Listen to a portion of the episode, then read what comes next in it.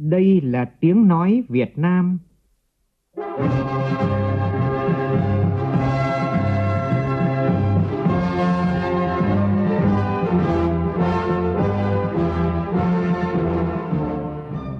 là tiếng nói Việt Nam,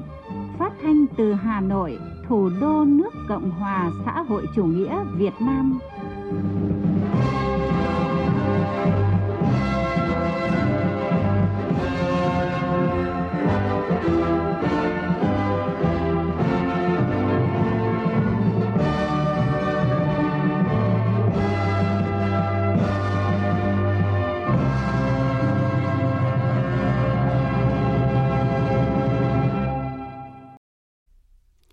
Biên tập viên Duy Quyền xin kính chào quý vị và các bạn. Mời quý vị và các bạn nghe chương trình Thời sự sáng của Đài Tiếng Nói Việt Nam. Chương trình hôm nay thứ năm ngày 13 tháng 1 năm 2022, tức ngày 11 tháng Chạp năm Tân Sửu, có những nội dung chính sau đây.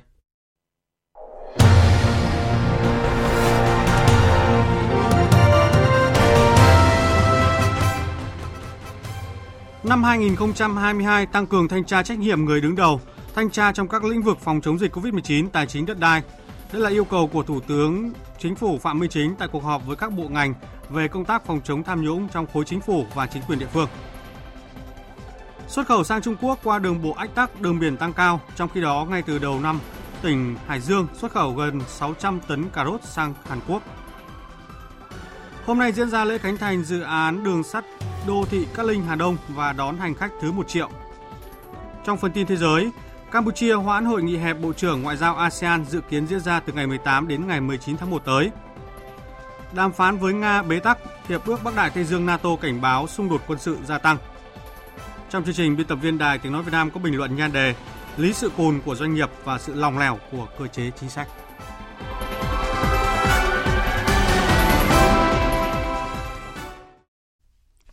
Bây giờ là tin chi tiết. Thưa quý vị và các bạn, chủ trì cuộc họp với các bộ ngành về công tác phòng chống tham nhũng trong khối chính phủ và chính quyền địa phương diễn ra vào chiều qua, Thủ tướng Phạm Minh Chính yêu cầu năm 2022 tăng cường thanh tra, nêu cao trách nhiệm người đứng đầu, trong đó có các bộ ngành địa phương, phân cấp phân quyền đi đôi với cá thể hóa trách nhiệm. Thủ tướng Phạm Minh Chính yêu cầu năm 2022 các bộ ngành cơ quan thuộc khối chính phủ, chính quyền các địa phương căn cứ chức năng, nhiệm vụ, quyền hạn, bám sát sự lãnh đạo của Đảng, cụ thể hóa nghị quyết đại hội lần thứ 13 của Đảng trong lĩnh vực phòng chống tham nhũng tiêu cực, thực hiện có hiệu quả chỉ đạo của Ban chỉ đạo Trung ương về phòng chống tham nhũng tiêu cực. Thủ tướng yêu cầu ngành thanh tra tăng cường thanh tra, nhất là đối với trách nhiệm người đứng đầu, trong đó người đứng đầu các bộ ngành địa phương, tổ chức thanh tra chuyên đề chuyên ngành, tập trung thanh tra các chương trình lớn như chương trình phòng chống COVID-19, chương trình phục hồi phát triển kinh tế xã hội, cổ phần hóa doanh nghiệp, xử lý các tổ chức tín dụng yếu kém, đầu tư công, và thanh tra kiểm tra trong các lĩnh vực đất đai, chứng khoán, quy hoạch tài nguyên môi trường, quy hoạch năng lượng, quản lý khoáng sản. Bên cạnh đó, Thủ tướng đề nghị các ngành nội chính đẩy nhanh tiến độ điều tra xác minh xét xử các vụ án theo đúng pháp luật, trên tinh thần không có vùng cấm, không có ngoại lệ. Thủ tướng đề nghị kể từ năm 2022, hàng tháng hàng quý phải có báo cáo và tổ chức họp để kiểm điểm tình hình phòng chống tham nhũng tiêu cực trong khối chính phủ và chính quyền địa phương – đồng thời lãnh đạo chỉ đạo có giải pháp xử lý kịp thời những vấn đề phát sinh. Theo báo cáo của ngành thanh tra thì năm 2021 toàn ngành đã triển khai gần 7.000 cuộc thanh tra hành chính và trên 177.000 cuộc thanh tra kiểm tra chuyên ngành. Qua đó phát hiện vi phạm về kinh tế hơn 179.000 tỷ đồng trên 9.000 hecta đất, kiến nghị thu hồi gần 23.000 tỷ đồng và 811 hecta đất, kiến nghị xem xét xử lý hành chính trên 2.000 tập thể và trên 6.000 cá nhân, chuyển cơ quan điều tra tiếp tục xử lý hàng trăm vụ việc. Về công tác phòng chống tham nhũng, ngành tiếp tục hướng dẫn đôn đốc các ngành, các cấp thực hiện các giải pháp phòng ngừa tham nhũng. Qua kiểm tra phát hiện 43 trường hợp người đứng đầu bị kết luận thiếu trách nhiệm để xảy ra tham nhũng, phát hiện 51 vụ việc với 83 người liên quan đến tham nhũng. Tổng thanh tra Chính phủ Đoàn Hồng Phong cho biết. Năm 2021, trong bối cảnh đất nước ta gặp những khó khăn, thách thức chưa từng có trong lịch sử, đó là bùng phát đại dịch COVID-19 kéo dài Trước tình hình đó, dưới sự lãnh đạo chỉ đạo đúng đắn, linh hoạt sáng tạo của Đảng, Quốc hội, Chính phủ, Thanh tra Chính phủ và ngành thanh tra đã nỗ lực cố gắng vượt qua mọi khó khăn thách thức, đoàn kết thống nhất, hoàn thành xuất sắc mọi nhiệm vụ, đạt được nhiều kết quả quan trọng trong công tác thanh tra, giải quyết khiếu nại tố cáo và phòng chống tham nhũng tiêu cực. Ủy ban nhân dân tỉnh Lạng Sơn vừa có văn bản thông báo tới Ủy ban nhân dân các tỉnh thành phố trực thuộc trung ương về việc tạm thời dừng tiếp nhận phương tiện chở hoa quả tươi Việt Nam đến cửa khẩu của tỉnh Lạng Sơn để xuất khẩu. Thời gian tạm dừng từ ngày 17 tháng 1 cho đến Tết Nguyên đán nhâm dần. Trong khi đó, tại tỉnh Lào Cai chiều qua, ông Phạm Văn Phúc, Phó Chi cục trưởng Chi cục Hải quan cửa khẩu Lào Cai, Cục Hải quan tỉnh Lào Cai cho biết, mặc dù ban quản lý khu kinh tế tỉnh Lào Cai có thông báo phía Trung Quốc sẽ cho nhập mặt hàng quả thanh long qua cửa khẩu quốc tế Kim Thành Lào Cai từ hôm qua, nhưng trong suốt buổi sáng không có doanh nghiệp nào làm thủ tục xuất khẩu mặt hàng này qua đây. Phải đến đầu giờ chiều qua, doanh nghiệp mới có thể mở tờ khai thông quan cho xe hai xe thanh long khoảng 50 tấn, nhưng đến 17 giờ thì phía doanh nghiệp Trung Quốc mới đón được một xe, còn một xe vì nhiều lý do vẫn chưa thể thông quan. Và trong diễn biến liên quan thì thông tin tại buổi họp báo thường kỳ do Bộ Công Thương tổ chức vào chiều qua, Thứ trưởng Bộ Công Thương Đỗ Thắng Hải cho rằng một trong những nguyên nhân dẫn đến tình trạng ùn ứ hàng nông sản tại khu vực biên giới thời gian qua là do các đầu mối tiêu thụ chủ yếu phụ thuộc vào hình thức trao đổi cư dân hay còn gọi là hình thức tiểu ngạch, chưa quan tâm đúng mức đến mức ừ, đến xuất khẩu chính ngạch. Và đến nay thì mới có 9 loại hoa quả được phép xuất khẩu chính ngạch sang Trung Quốc. Nếu các doanh nghiệp, nhất là doanh nghiệp lớn tham gia mà đưa thành các chuỗi thì họ sẽ phải tìm cách và để phối hợp với người nông dân để tạo ra những sản phẩm đạt tiêu chuẩn của những thị trường mà họ hướng tới xuất khẩu thì lúc đó chúng ta mới có cái sự tiêu thụ hàng hóa một cách bền vững được. Chứ còn nếu tiếp tục như thế này thì tôi nghĩ rằng sẽ còn có những hiện tượng như đã và hiện nay chúng ta đang phải chứng kiến. Nhằm thao gỡ xuất khẩu nông sản chiều qua, Bộ Nông nghiệp và Phát triển Nông thôn phối hợp cùng với Bộ Giao thông Vận tải tổ chức cuộc họp trực tuyến về thúc đẩy nông sản qua vận tải đường biển. Thứ trưởng Bộ Nông nghiệp và Phát triển Nông thôn Trần Thanh Nam nhấn mạnh, bên cạnh phát triển xuất nhập khẩu qua đường bộ, các doanh nghiệp cần phải phát triển mạnh cả đường biển. Trong khi đó, Thứ trưởng Bộ Giao thông Vận tải Nguyễn Xuân Sang cho biết, hiện cơ sở hạ tầng cảng biển cơ bản đáp ứng được yêu cầu xuất khẩu. Một số hạn chế đang được Bộ Giao thông Vận tải khắc phục trong thời gian tới. Thông tin tại cuộc họp cho biết, trong tháng 11 năm 2021, có khoảng 1.400 container lạnh từ thành phố Hồ Chí Minh sang Trung Quốc, nhưng tháng 12 đã tăng hơn 3 lần lên hơn 4.000 container. Đây là sự dịch chuyển lớn cũng trùng với thời gian bị tắc ở đường bộ. Tại cảng Hải Phòng, thời gian gần đây hàng hóa xuất khẩu theo đường biển cũng tăng cao. Một tin vui trong xuất khẩu nông sản, tỉnh Hải Dương vừa xuất khẩu thêm 375 tấn cà rốt sang Hàn Quốc, nâng tổng số cà rốt vụ này được xuất khẩu sang nước này lên 600 tấn. Thời gian tới thì Hải Dương sẽ tập trung đẩy mạnh sản xuất, đáp ứng tiêu chuẩn quốc tế để xuất khẩu, tiếp tục triển khai giải pháp để phát triển chế biến sau thu hoạch và thúc đẩy liên kết sản xuất nhằm nâng cao giá trị nông sản. Mùa thu hoạch cà rốt ở Hải Dương năm nay kéo dài đến tháng 4, riêng tháng 1 chiếm khoảng 30% sản lượng. Giá bán cà rốt hiện cũng cao hơn cùng kỳ năm ngoái từ 4 đến 5 000 đồng một kg. Nông dân thu khoảng 13 triệu đồng mỗi xào. Tổng cục Thủy lợi, Bộ Nông nghiệp và Phát triển nông thôn vừa có công điện về việc chuẩn bị lấy nước đợt 2 phục vụ gieo cấy lúa vụ đông xuân 2021-2022 khu vực Trung Du và Đồng bằng Bắc Bộ. Thời gian lấy nước đợt 2 sẽ bắt đầu từ 0 giờ ngày 15 tháng 1 đến 24 giờ ngày 22 tháng 1. Tập đoàn Điện lực Việt Nam sẽ thực hiện vận hành phát điện gia tăng trước thời điểm lấy nước khoảng 2 đến 3 ngày để đảm bảo mực nước tại trạm Thủy Văn Hà Nội được duy trì trung bình ở 1,9 mét trở lên. Thích ứng để bình thường mới. Thích ứng để bình thường mới.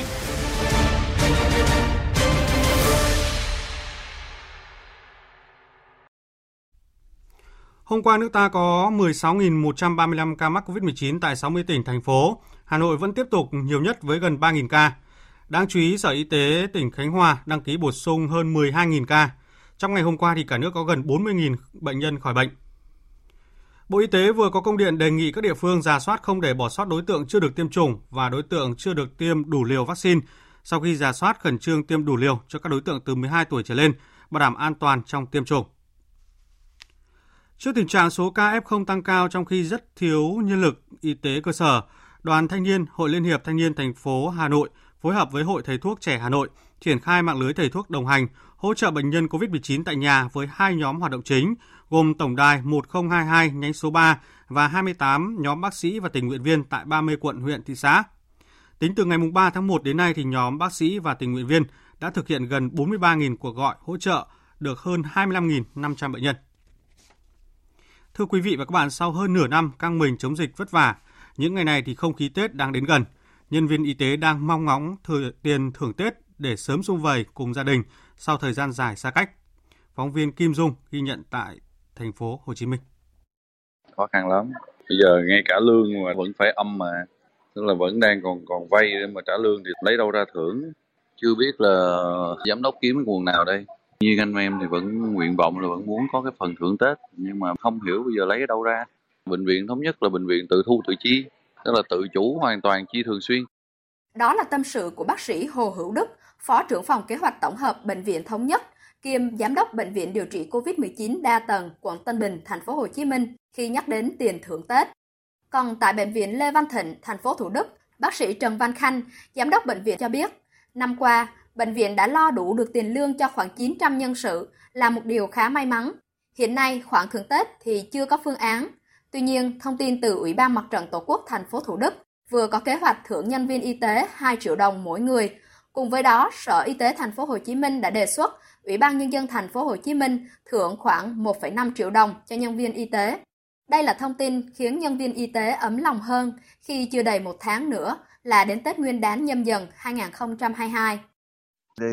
uh, cân đối có thể ứng trước từ nguồn chi không thường xuyên đó thì đang xin nếu được thì tốt. Thì uh, anh em thì cũng uh, cố gắng thôi. Thì nguồn này nguồn nọ ví dụ như nguồn khen thưởng rồi nguồn hoạt động sự nghiệp cũng cân đối làm sao để anh em có một cái tết không sung túc nhưng cũng đầm ấm thôi có quà tết cho gia đình.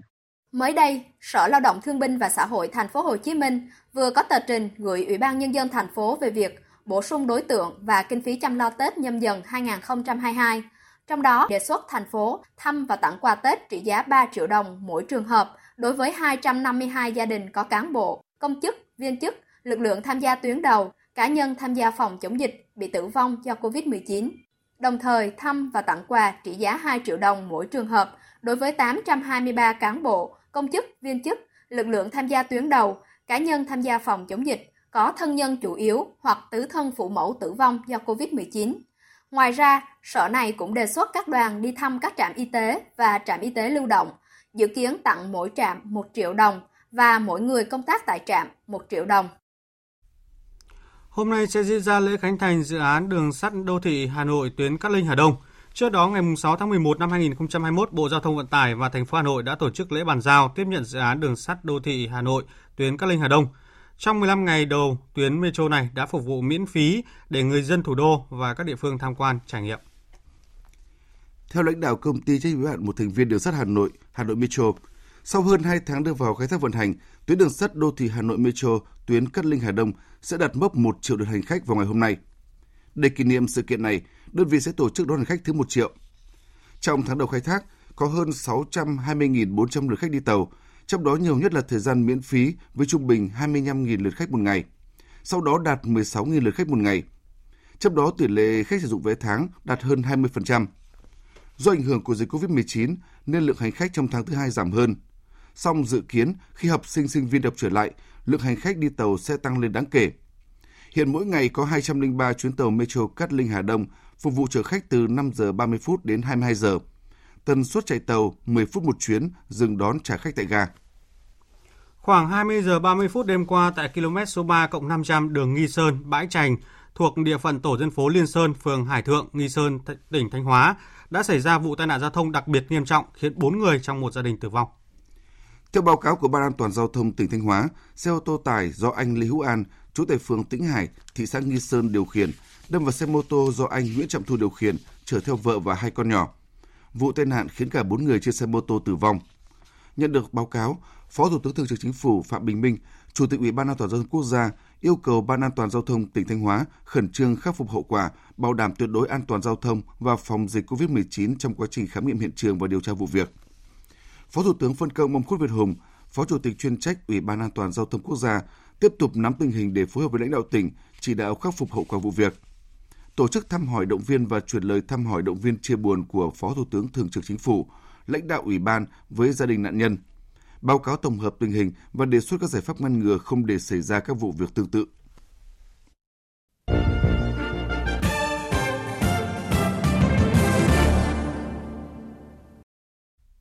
Chuyển sang phần tin thế giới, Phóng viên Đài Tiếng Nói Việt Nam thường trú tại Mỹ đưa tin, nước này vừa áp đặt trừng phạt đối với 6 cá nhân Triều Tiên một cá nhân Nga và một công ty Nga với cáo buộc đã thu mua hàng hóa từ Nga và Trung Quốc cho chương trình vũ khí của Triều Tiên.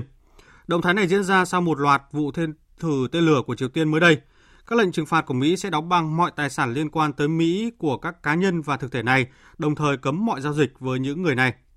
Trong khi đó, một nhóm các thượng nghị sĩ Đảng Dân Chủ Mỹ đã trình bày một dự luật về các biện pháp trừng phạt mới chống lại Nga. Tài liệu được đăng tải trên trang của Ủy ban Đối ngoại Mỹ. Phóng viên Đài Tiếng Nói Việt Nam thường trú tại Liên bang Nga đưa tin. Dự luật nêu rõ rằng cần có các biện pháp trừng phạt đối với các quan chức, bao gồm Tổng thống Putin, Thủ tướng, Bộ trưởng Bộ Ngoại giao, Bộ trưởng Bộ Quốc phòng, Tổng tham mưu trưởng các lực lượng vũ trang và tư lệnh các ngành khác nhau của lực lượng vũ trang. Ngoài ra, các thượng nghị sĩ đề xuất cấm giao dịch với khoản nợ chính và thứ cấp có chủ quyền của Nga, cũng như áp đặt các hạn chế đối với ít nhất 3 trong số các tổ chức tài chính được đề xuất. Dự luật cũng đề xuất cung cấp việc phân bổ hỗ trợ khẩn cấp bổ sung cho Kiev với số tiền 500 triệu đô la trong năm tài chính 2022 nếu tình hình xấu đi. Washington đã nhiều lần tuyên bố chuẩn bị thực hiện một số biện pháp trừng phạt chưa từng có nhằm vào Nga sẽ được đưa ra nếu xung đột quân sự bắt đầu giữa Moscow và Kiev. Cuộc họp Hội đồng Nga-NATO về an ninh châu Âu hôm qua tiếp tục kết thúc trong bế tắc khi cả hai phía Nga và NATO kiên quyết không nhượng bộ trong các quan điểm, khiến Tổng thư ký NATO Jens Stoltenberg cảnh báo nguy cơ xung đột quân sự giữa Nga và Ukraine đang thực sự gia tăng. Phóng viên Quang Dũng thường trú Đài Tiếng Nói Việt Nam tại Pháp theo dõi khu vực Tây Âu đưa tin. Phiên họp đầu tiên của Hội đồng Nga-NATO kể từ năm 2019 kết thúc sau 4 giờ đàm phán căng thẳng tại Bruxelles chiều ngày 12 tháng 1 mà không đạt được bất cứ tiến triển nào xung quanh tình hình an ninh tại Ukraine. Phát biểu trước báo chí sau khi kết thúc phiên họp, các quan chức ngoại giao Nga cho biết không có bất cứ dấu hiệu tích cực nào được ghi nhận. Đồng thời, Thứ trưởng Ngoại giao Nga ông Alexander Grushko tiếp tục đưa ra cảnh báo rằng nếu các giải pháp chính trị không đủ đáp ứng, phía Nga sẽ sử dụng các biện pháp quân sự để loại bỏ các mối đe dọa mà nước này đang phải đối mặt.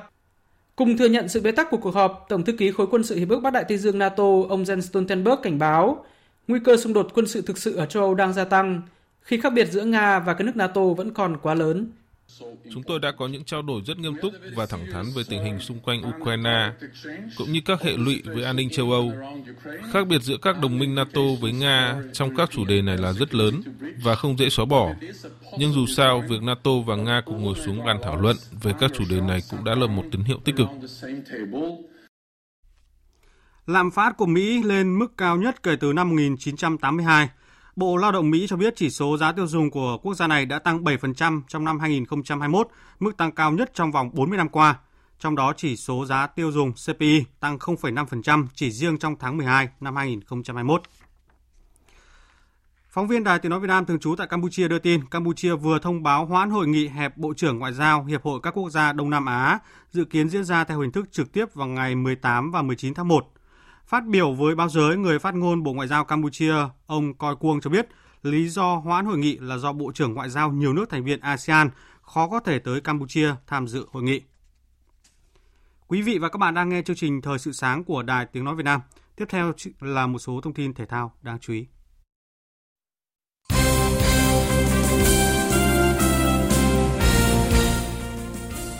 Thông tin từ Tổng cục Thể dục Thể thao Bộ Văn hóa Thể thao và Du lịch cho biết, Khẩu hiệu của Đại hội Thể thao Đông Nam Á lần thứ 31 SEA Games 31 và Đại hội Thể thao Người Khuyết tật Đông Nam Á lần thứ 11 ASEAN Para Games 2011 chính thức được công nhận với tên gọi Tên tiếng Anh là For a Stronger South Asia,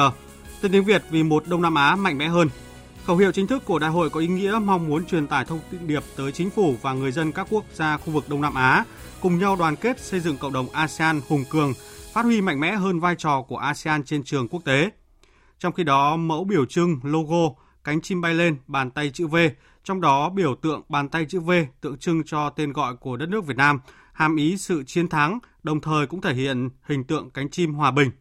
SEA Games 31 sẽ diễn ra tại Việt Nam từ ngày mùng 5 đến ngày 23 tháng 5 năm 2022. Chuyển sang thông tin các trận bóng đá quốc tế diễn ra vào dạng sáng nay. Đáng chú ý là trận đấu giữa câu lạc bộ Barcelona gặp Real Madrid thuộc khuôn khổ bán kết siêu cúp Tây Ban Nha. Kết thúc trận đấu, câu lạc bộ Real Madrid thắng Barcelona với tỷ số 3-2. Trong khi đó, trận siêu cúp Italia kết thúc cách đây ít phút. Trong 90 phút thi đấu chính thức, câu lạc bộ Inter Milan và Juventus hòa nhau với tỷ số một đều.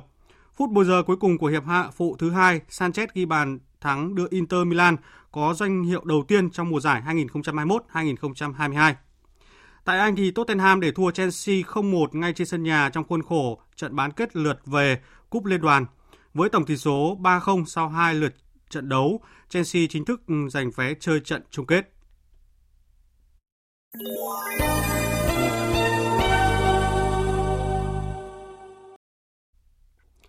Thưa quý vị và các bạn, hai đại gia trên thị trường chứng khoán và bất động sản, kẻ Bắc, người Nam, người bán chui cổ phiếu, kẻ bỏ cọc chạy lấy người là câu chuyện được bàn tán sôi nổi, thu hút sự quan tâm đặc biệt của báo chí và dư luận xã hội mấy ngày qua. Ai gieo gió, ắt phải gặt bão. Dư luận thêm một lần nữa bất an trước kiểu lý sự cùn, lợi dụng kẽ hở của cơ chế chính sách của một số doanh nghiệp làm nhiễu loạn thị trường tài chính. Bình luận của nhà báo Vân Thiệp. Thị trường chứng khoán hôm 10 tháng 1 lên cơn sốt khi gần 75 triệu cổ phiếu FLC của chủ tịch tập đoàn này, ông Trịnh Văn Quyết, đã hết veo trong một buổi chiều mà không báo cáo. Các chuyên gia tài chính đã bày tỏ bất bình trước việc bán cổ phiếu mà không thông báo công khai của ông chủ tập đoàn FLC, người được cho là rất am hiểu về pháp luật. Nói cách khác là ông Quyết đã bán cổ phiếu chui. Từ chỗ chỉ 10.000 đồng một cổ phiếu cách đây 6 tháng, cổ phiếu FLC đã tăng liên tục trong 6 tháng qua, lên mức 23.000 đồng một cổ phiếu. Chỉ tính riêng từ đầu tháng 12 năm 2021 đến nay, dòng cổ phiếu này đã tăng trên 60%, từ 14.000 đồng lên mức 23.000 đồng một cổ phiếu. Chính sức hấp dẫn của đà tăng giá liên tục cộng với kiểu mua bán giấm rúi cuối ngày, gần 75 triệu cổ phiếu FLC đã được ông chủ tập đoàn này nhanh chóng sang tay, kéo theo thanh khoản khá cao của nhiều loại cổ phiếu mang họ FLC khi sấp xỉ 135 triệu cổ phiếu được khớp lệnh, trị giá khoảng 3.100 tỷ đồng, cao kỷ lục từ khi niêm yết tới nay.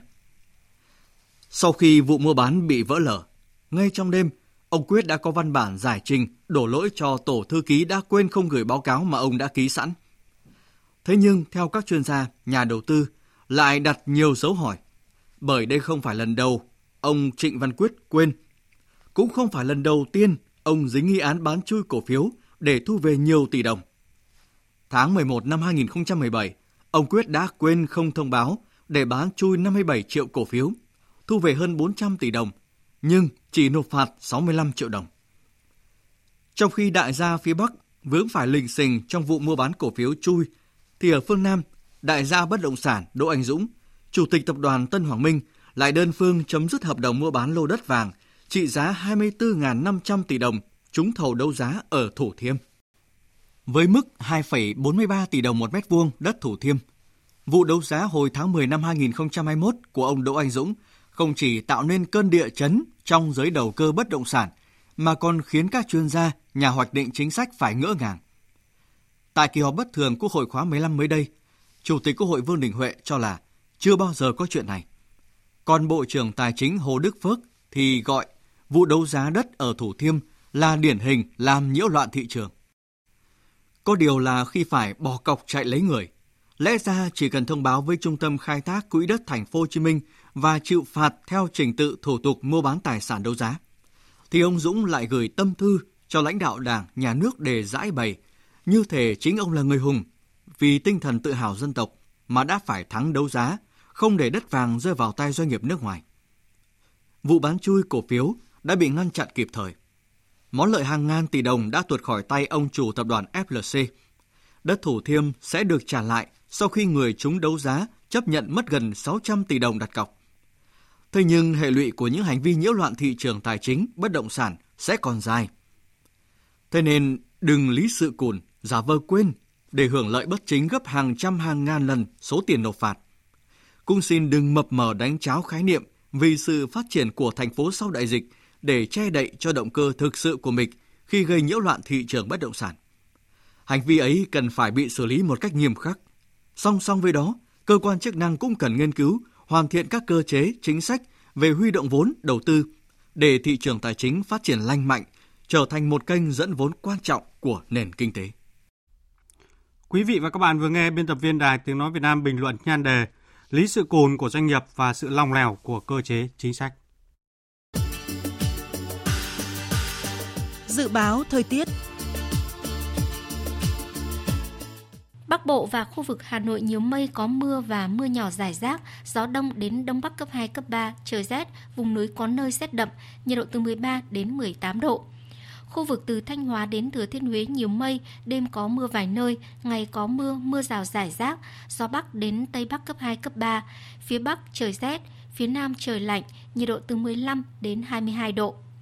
Khu vực từ Đà Nẵng đến Bình Thuận, phía Bắc nhiều mây có mưa, mưa rào rải rác và có nơi có rông. Phía Nam có mây, đêm có mưa rào và rông vài nơi, ngày nắng, gió Đông Bắc cấp 2, cấp 3, vùng ven biển cấp 3, cấp 4. Phía Bắc đêm trời lạnh, nhiệt độ từ 19 đến 31 độ. Tây Nguyên và Nam Bộ có mây, chiều tối và đêm có mưa rào và rông vài nơi, ngày nắng, gió Đông Bắc cấp 2, cấp 3, nhiệt độ từ 16 đến 33 độ. Tiếp theo là dự báo thời tiết biển. Vịnh Bắc Bộ có mưa vài nơi, tầm nhìn xa trên 10 km, gió Đông Bắc cấp 4, cấp 5. Vùng biển từ Quảng Trị đến Quảng Ngãi có mưa vài nơi, tầm nhìn xa trên 10 km, gió Đông Bắc cấp 4, cấp 5. Vùng biển từ Bình Định đến Ninh Thuận, vùng biển từ Bình Thuận đến Cà Mau, khu vực quần đảo Hoàng Sa thuộc thành phố Đà Nẵng không mưa, tầm nhìn xa trên 10 km, gió Đông Bắc cấp 5.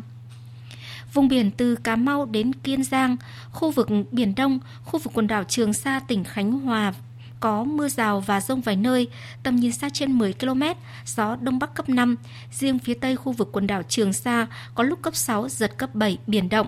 Vịnh Thái Lan có mưa rào vài nơi, tầm nhìn xa trên 10 km, gió Đông cấp 4. Trước khi kết thúc chương trình Thời sự sáng nay, chúng tôi xin tóm lược một số tin chính đã phát sóng trong chương trình.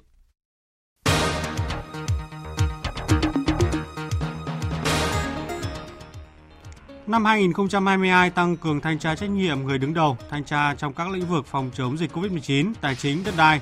Đây là yêu cầu của Thủ tướng Phạm Minh Chính tại cuộc họp với các bộ ngành về công tác phòng chống tham nhũng trong khối chính phủ và chính quyền địa phương. Xuất khẩu sang Trung Quốc qua đường bộ ách tắc đường biển tăng cao, trong khi đó ngay đầu năm nay, tỉnh Hải Dương xuất khẩu gần 600 tấn cà rốt sang Hàn Quốc. Hôm nay diễn ra lễ khánh thành dự án đường sắt đô thị Cát Linh Hà Đông và đón hành khách thứ 1 triệu. Đàm phán với Nga bế tắc, Hiệp ước Bắc Đại Tây Dương NATO cảnh báo xung đột quân sự gia tăng.